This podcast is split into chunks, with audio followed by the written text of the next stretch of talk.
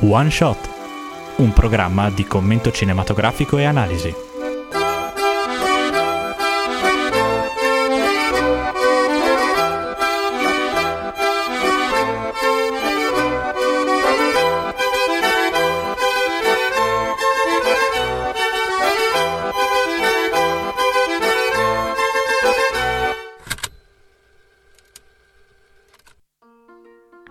E anche questa settimana siamo ritornati su One Shot e abbiamo riproposto un film di Aronofsky per fare felice Edoardo, vero Edo?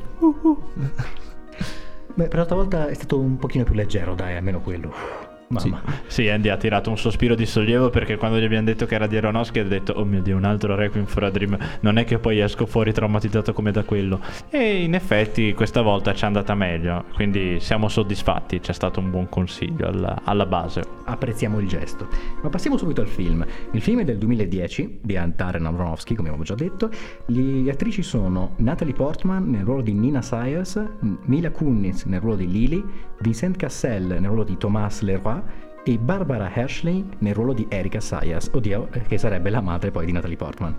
Ma subito la clip del film. In questi quattro anni ti ho vista sempre cercare come un'ossessa la perfezione in ogni singolo passo, ma mai ti ho vista lasciarti andare alle emozioni. Mai. Tutta questa disciplina per cosa? Voglio solo essere perfetta. Che hai detto? Voglio essere perfetta. La perfezione non è solo un problema di controllo. È necessario metterci il cuore. Sorprendi te stessa e sorprenderai chi ti guarda. Sapere andare oltre. Pochi ballerini ce l'hanno dentro. Io penso di averlo dentro.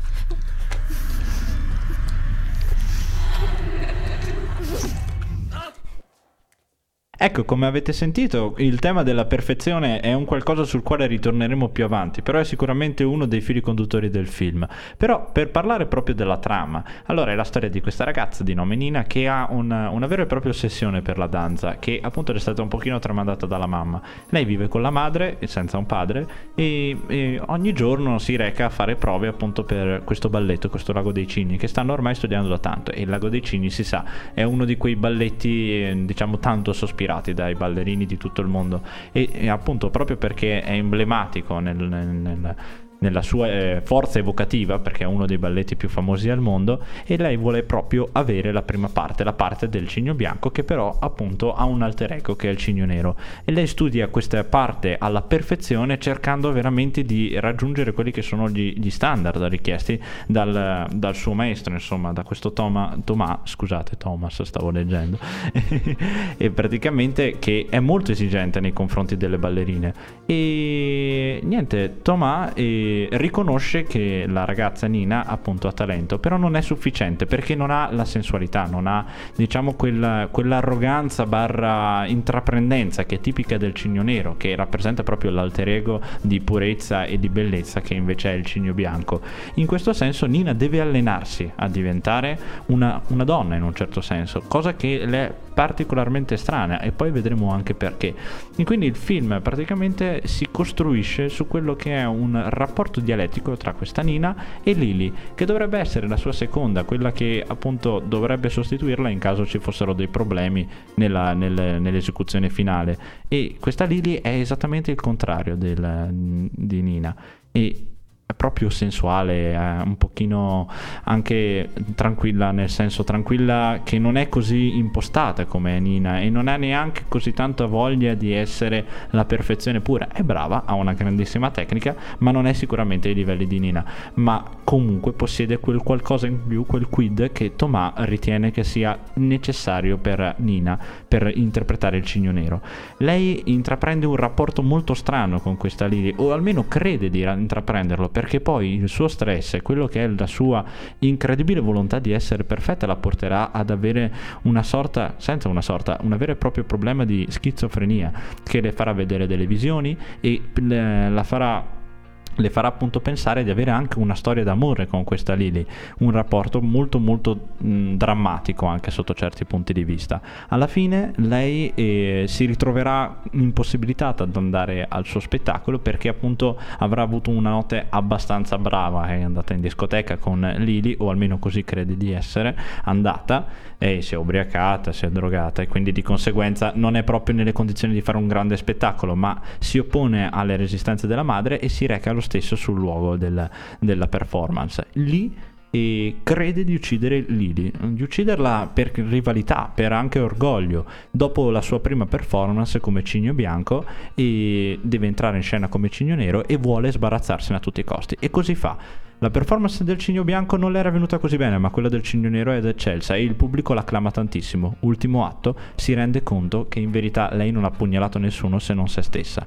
Questo la appunto porta a morire sulla scena in maniera incredibilmente poetica barra drammatica, però eseguendo quello che è un lago dei cigni veramente perfetto e strepitoso. Quindi il suo obiettivo in un certo senso è stato raggiunto. Ma partiamo ora con la nostra consueta parte delle curiosità. Se notate all'inizio del film, notiamo che Natalie Portman, appunto, sta facendo una colazione che, guarda caso, è uguale alla colazione che Sarah Goldfarb fa in Requiem for a Dream, quindi attenzione, citazione. Se qualcuno l'aveva notato, è una di quelle parti che è carina, vero Edoardo, dal punto di vista registico quella? Sì, sì, sì, sì, è molto bella. La colazione infatti è a base di uova e mm, metà pompelmo se non sbaglio, quindi roba molto salutare. 10 punti per chi avesse capito. Bueno, adesso parliamo anche di cos'è il tema principale, perché mi aveva colpito all'inizio perché era eh, come familiare, però qualcosa, c'era qualcosa di strano. L'ho riconosciuto perché era il tema di, del lago dei cigni, chiaramente, di Tchaikovsky, ma il compositore Clint Mansell l'ha cambiato, suonato all'inverso e in maniera distorta, in modo tale da renderlo un pochino più, un po' come travagliato, come potrebbe essere, diciamo, la storia di quello che è Nina. Sapevatelo, la Portman per questo film ha rispolverato la sua infanzia da ballerina, che ha seguito da 4 a 13 anni dei corsi di danza classica, scusate, e ha pagato di tasca sua le lezioni per riprendere l'esercizio, finché diciamo non è arrivato il budget del film e le hanno ridato i suoi soldi. Ma tra le altre notizie che ho cercato ho trovato un conflitto di opinioni su quante scene di ballo fossero state attribuite alla Portman e quante ne avesse effettivamente fatte. Ufficialmente la Portman dovrebbe aver girato 111 scene delle 139 scene di ballo totali, ossia esattamente l'80% delle scene. Solo la scena di entrata sulle punte è stata fatta da Sarah Lane, che è poi la sua controfigura.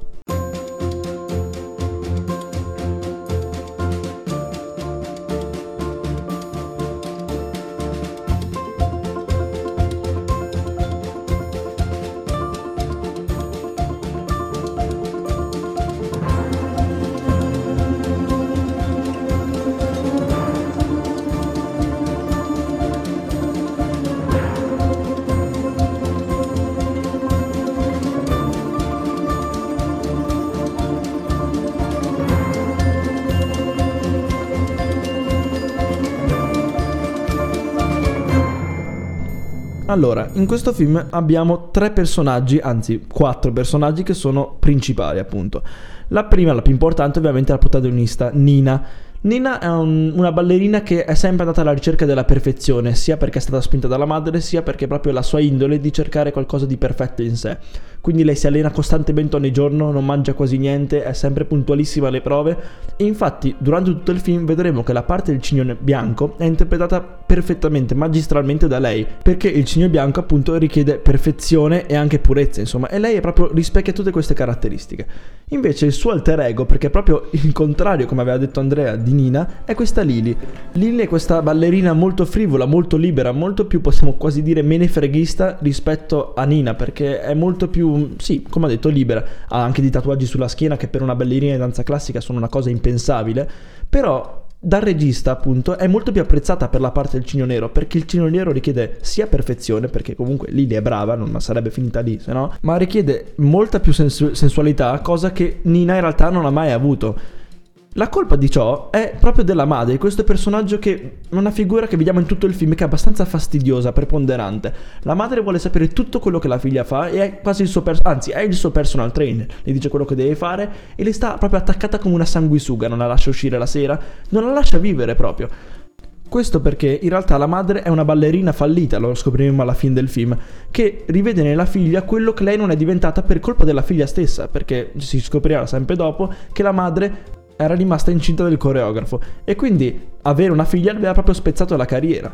La madre quindi ha questo rapporto di odio-amore con la figlia. Da una parte la odia, la odia profondamente perché le ha tarpato le ali, appunto. Dall'altra invece la ama la follia perché sa che la figlia ha delle ottime potenzialità e potrà diventare una ballerina di successo. Quindi cerca anche di promuovere appunto la sua carriera da ballerina. Infine abbiamo il personaggio del coreografo del Lago dei Cigni, appunto.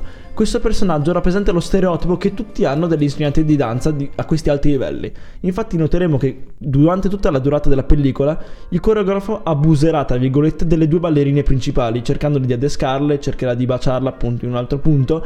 E quindi insomma questa cosa può essere vista come un...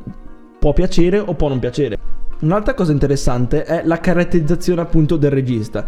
Infatti possiamo dire che la firma di Darren Aronofsky è tenere la telecamera a mano. In questo film uno potrebbe pensare, eh no, devi rappresentare la perfezione della danza, quindi ti serve qualcosa di fisso, di veramente perfetto sulla scena.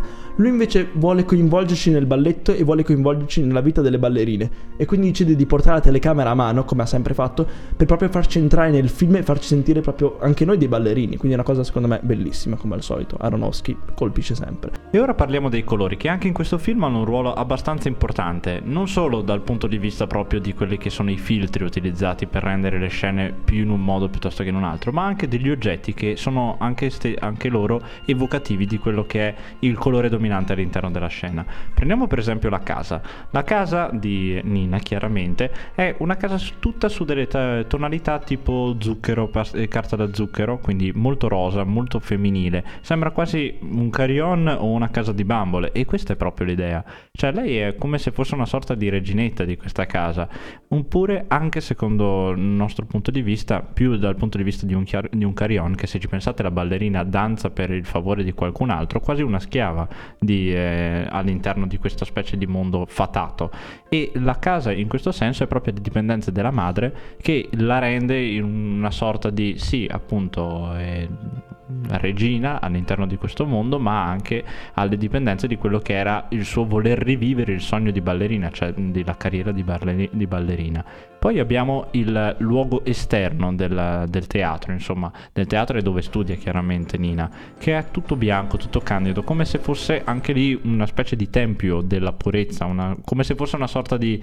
se uno si immagina l'Olimpo, si immagina una specie di pantheon, insomma, tutto quanto bianco, tutto illuminato, quindi proprio un luogo al quale tendere. E, e nonostante ci ritrovi in una città grigia, il colore che predomina nelle scene in cui si vede appunto Nina che cammina di spalle e va verso l'aula di studio, insomma, è proprio questo bianco, questo colore molto chiaro e molto uh, anche freddo sotto certi punti di vista. Poi abbiamo all'interno del, del teatro le sale di prova. Le sale di prova sono un contrasto tra bianco e nero. Bianco c'è sulle pareti e c'è sui vestiti de- di alcune ballerine, il nero c'è sul pavimento e di conseguenza nel riflesso del pavimento. E questo elemento, questo contrasto tra il bianco e il nero ci fa anche vedere e vivere in prima persona quello che è il contrasto effettivo tra Nina e Lily all'interno di questo luogo qua, perché è proprio lì che le due ballerine si incontrano per la prima volta e si incontrano e si combattono un pochino. Quindi all'interno di questo luogo chiaramente abbiamo un contrasto, un confronto contrasto tra entrambi. E poi ultimo luogo che viene affrontato dal film appunto è il, il luogo della discoteca, della discoteca, del locale possiamo dire così che in, in, un certo senso ha delle tonalità molto scure, molto cupe, molto più appartenenti, possiamo dire, non alla purezza magari del teatro, ma alla, mm, diciamo così, ehm, e ha più ha delle caratteristiche simili per esempio al Cigno Nero in cui appunto troviamo Lily che dovrebbe rappresentare il Cigno Nero all'interno di tutto il film che è praticamente nel suo elemento. E quindi quello è un pochino il suo regno un pochino oscuro e in quale appunto è facile perdersi attraverso psicadelici e altri elementi anche che, ti, che alterano la percezione della realtà. In questo senso quindi tutti quanti i ruoli simboleggiano un pochino gli stati di consapevolezza o meno della mente di Nina perché all'interno all'interno della casa lei ha un pochino questa idea di essere prigioniera di un luogo, ma anche di esserne completamente protagonista. All'interno del tendendo per esempio al teatro ha l'idea di andare nel posto che è la sua massima ambizione e al suo interno abbiamo la dialettica che c'è tra i due ruoli che deve interpretare e poi abbiamo appunto il, la discoteca che è la sua discesa nella depravazione, possiamo dire così, è una specie di inferno quasi, proprio quelle tonalità scure e gli elementi che vengono portati in auge in quella parte di film, appunto sesso, droga e sballo, insomma, in questo senso, che sono tutte quante caratteristiche che non appartengono agli altri mondi, perché non sono caratteristiche proprie di Nina, sono invece caratteristiche del cenio nero, quello che lei vuole realmente apprendere.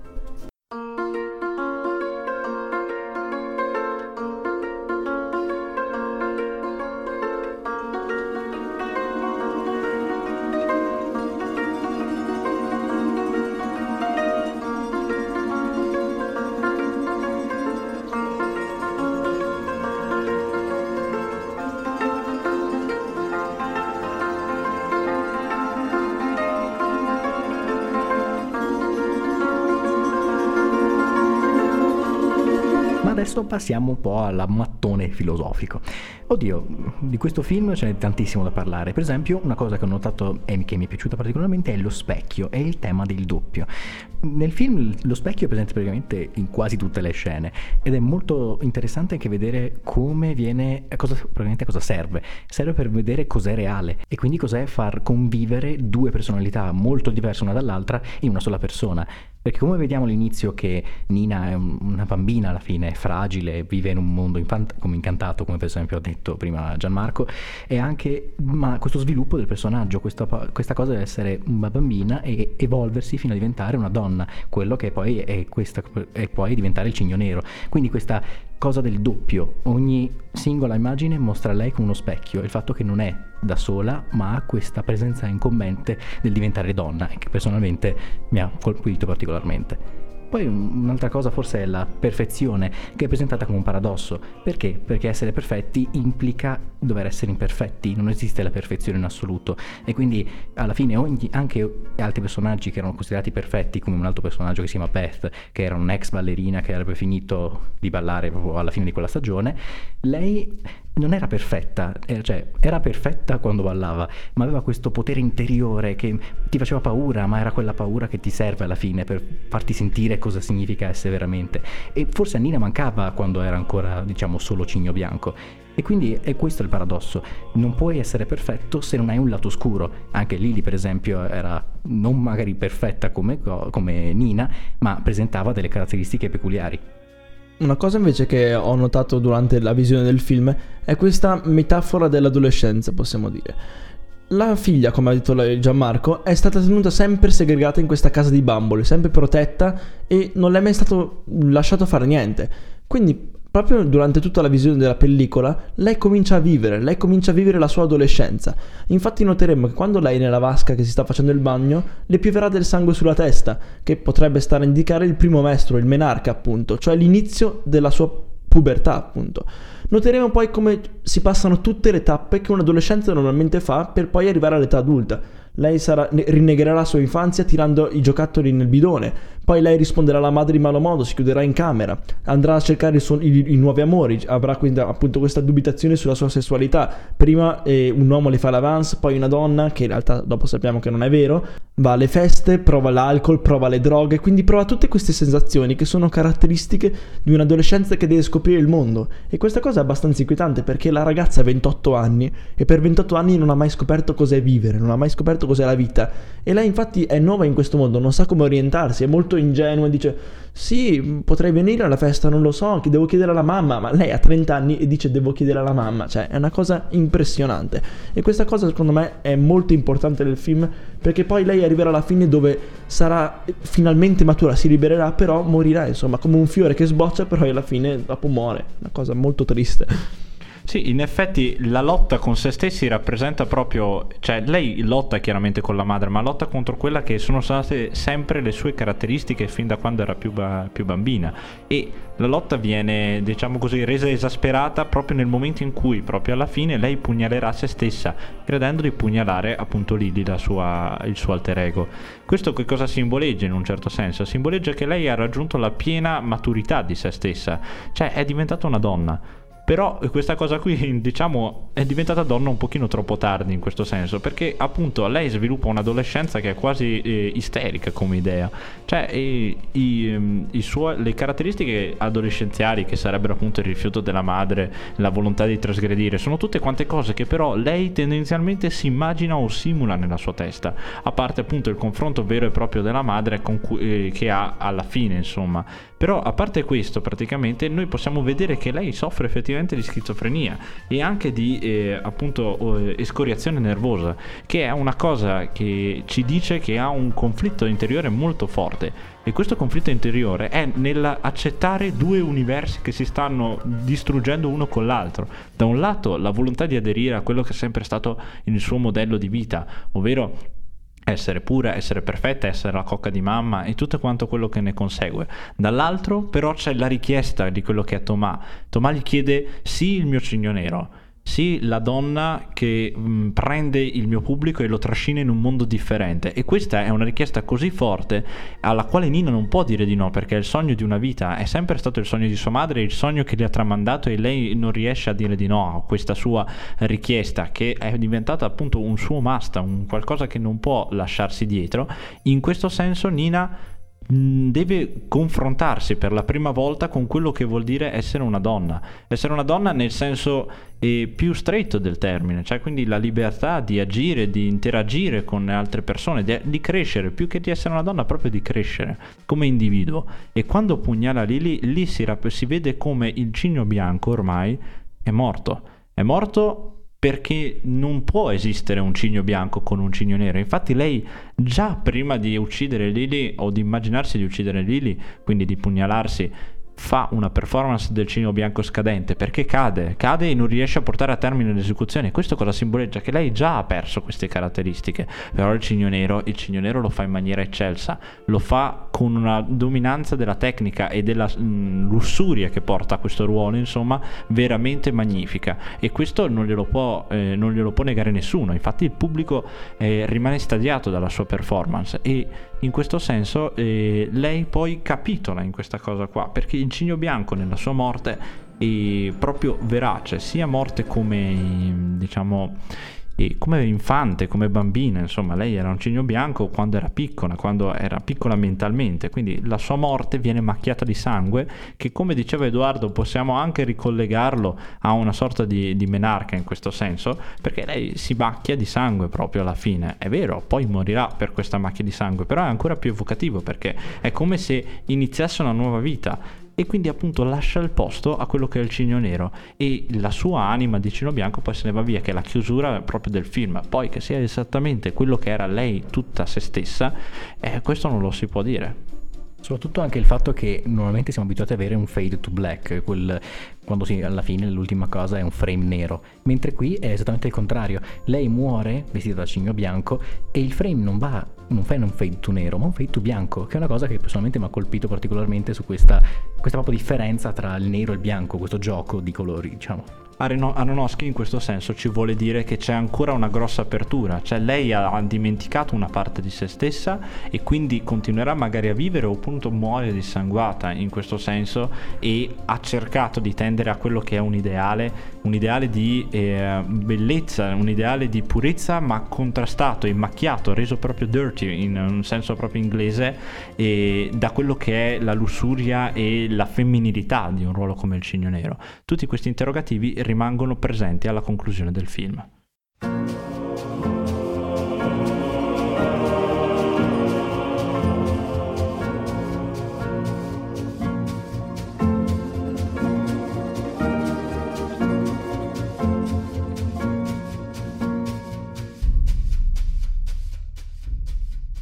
Siamo giunti dunque alla fine di questa puntata e siamo qui appunto per esprimere le nostre riflessioni personali su questo film. Allora, io non, non devo dire, lo dico sempre, il film mi è piaciuto un sacco, ma insomma Aronofsky è il mio regista preferito, quindi sono un po' di parte. Il film mi è piaciuto soprattutto perché è veramente poetico, tutto, soprattutto alla fine, cioè cosa non è il finale? Cosa è, ragazzi, cosa non è il finale? È fantastico. C'è questa scena in cui lei balla girando la telecamera, continua a girare l'attorno e lei intanto diventa un cigno nero, quindi le si vengono fuori le ali e poi si inchina. Cioè è una cosa assolutamente stupenda. E anche quando lei muore e cade da questa piattaforma, questo ehm, fade out di bianco è veramente stupendo. Ci sta veramente da Dio. Quindi il film l'ho apprezzato molto per la poetica e anche perché ti mette moltissima tensione, cosa che io raramente riesco a provare, sono un, boh, un duro probabilmente e faccio fatica a avere paura, ma questo film proprio ti crea quella tensione costante che è preponderante tutto il film e quindi è una cosa che secondo me è bellissima e molto riuscita. Quindi il film è bellissimo per questo, secondo me. E un'altra cosa è che Darren Aronofsky considera questo film un horror psicologico. La gente dice che alla fine è un thriller drammatico, ma lui diceva no, no, per me è un horror psicologico e secondo me è proprio il termine giusto per esprimerlo, perché comunque è proprio l'horror, la, la paura della psiche, perché cosa, cosa, è reale, cosa non è reale, cos'è che quello che, quello che hai vissuto è successo veramente, mi è piaciuto un sacco alla fine, così per chiudere diciamo bellezza, ma perché è proprio un film bello, è proprio un film, scusate, bello, è, bello e riduttivo perché è proprio mm, interessante, proprio come, come, come, da, come esatto, come Aronofsky raccoglie e mette i temi in ordine, secondo me è geniale, anche Ma, in uh, Necking for a Dream. come sempre riesce a farti immedesimare nel film e ti, fa, ti rende parte della pellicola, rendendoti appunto inquietato, vedendo questa, la scena bellissima quando lei è girata di spalle e la sua immagine nello specchio si gira a guardarla in modo bruttissimo, inquietante, cioè è una cosa che sono delle cose comunque... Horror. Sì, horror che comunque è classico perché l'abbiamo già visto mille volte, la, lo, lo specchio che si gira a guardarla, ma comunque è così ben azzeccato, così ben congegnato che il film riesce un sacco, quindi guarda, voto 10. Bene, l'entusiasmo di Edoardo e di Andrea mi rende molto molto felice di questa cosa, anche e soprattutto perché Edoardo buccheggiava per cercare di intervenire mentre Andrea stava spiegando le sue motivazioni del perché gli era piaciuto così tanto il film. E il film in effetti è molto bello, anche perché secondo me eh, le tematiche che porta in auge, come sempre, quelle appunto portate da Aronofsky, quindi questa, questo, questo tema dell'ossessione, che poi secondo me c'è anche nell'ultimo film che ha fatto, quello di Mother, in un certo senso, e io trovo sempre che sia molto completo nel modo in cui porta i suoi film, quindi la regia sicuramente, la colonna sonora anche e poi soprattutto eh, le tematiche rendono tutti quanti i pacchetti che fino adesso ha confezionato molto molto efficaci dal punto di vista narrativo e anche di intrattenimento, quindi io posso dirmi completamente soddisfatto proprio come i miei colleghi. Sì, la cosa bella anche di questo regista, sempre, scusate se lo incenso, ma se lo merita, che i temi che porta sono sempre temi che sono, non sono temi distanti a noi, temi semplici che sono stati trattati volte più volte, cioè abbiamo in madre il cristianesimo e tutta l'allegoria che ci sta dietro, abbiamo il cinema nero, la danza, il mondo della danza e combattere con se stessi, il Requiem for Dream, la droga, Dio mio, ci sono film sulla droga ov- ovunque, e lui però riesce comunque sempre a trovare qualcosa di nuovo in questo e a portarlo in modo diverso. Quindi, mh, mm, proprio. Un big likes per Darren Aronofsky. Grande, grande. Quindi possiamo dire, ragazzi, che però il nostro tempo è, giusto, è giunto alla fine. Stavo anche dicendo giusto, non lo so. Vabbè, lasciamo perdere. In ogni caso, vi aspettiamo la prossima settimana e abbiamo deciso di portare un horror che non è un horror anche questa volta e, e l'horror in questione sarebbe Coraline e la porta magica un film un pochino particolare, distante nostri, dalle nostre classiche pellicole, ma sicuramente valido per tematiche e anche argomentazioni molto molto belle. Quindi ragazzi un saluto e ci sentiamo la prossima settimana.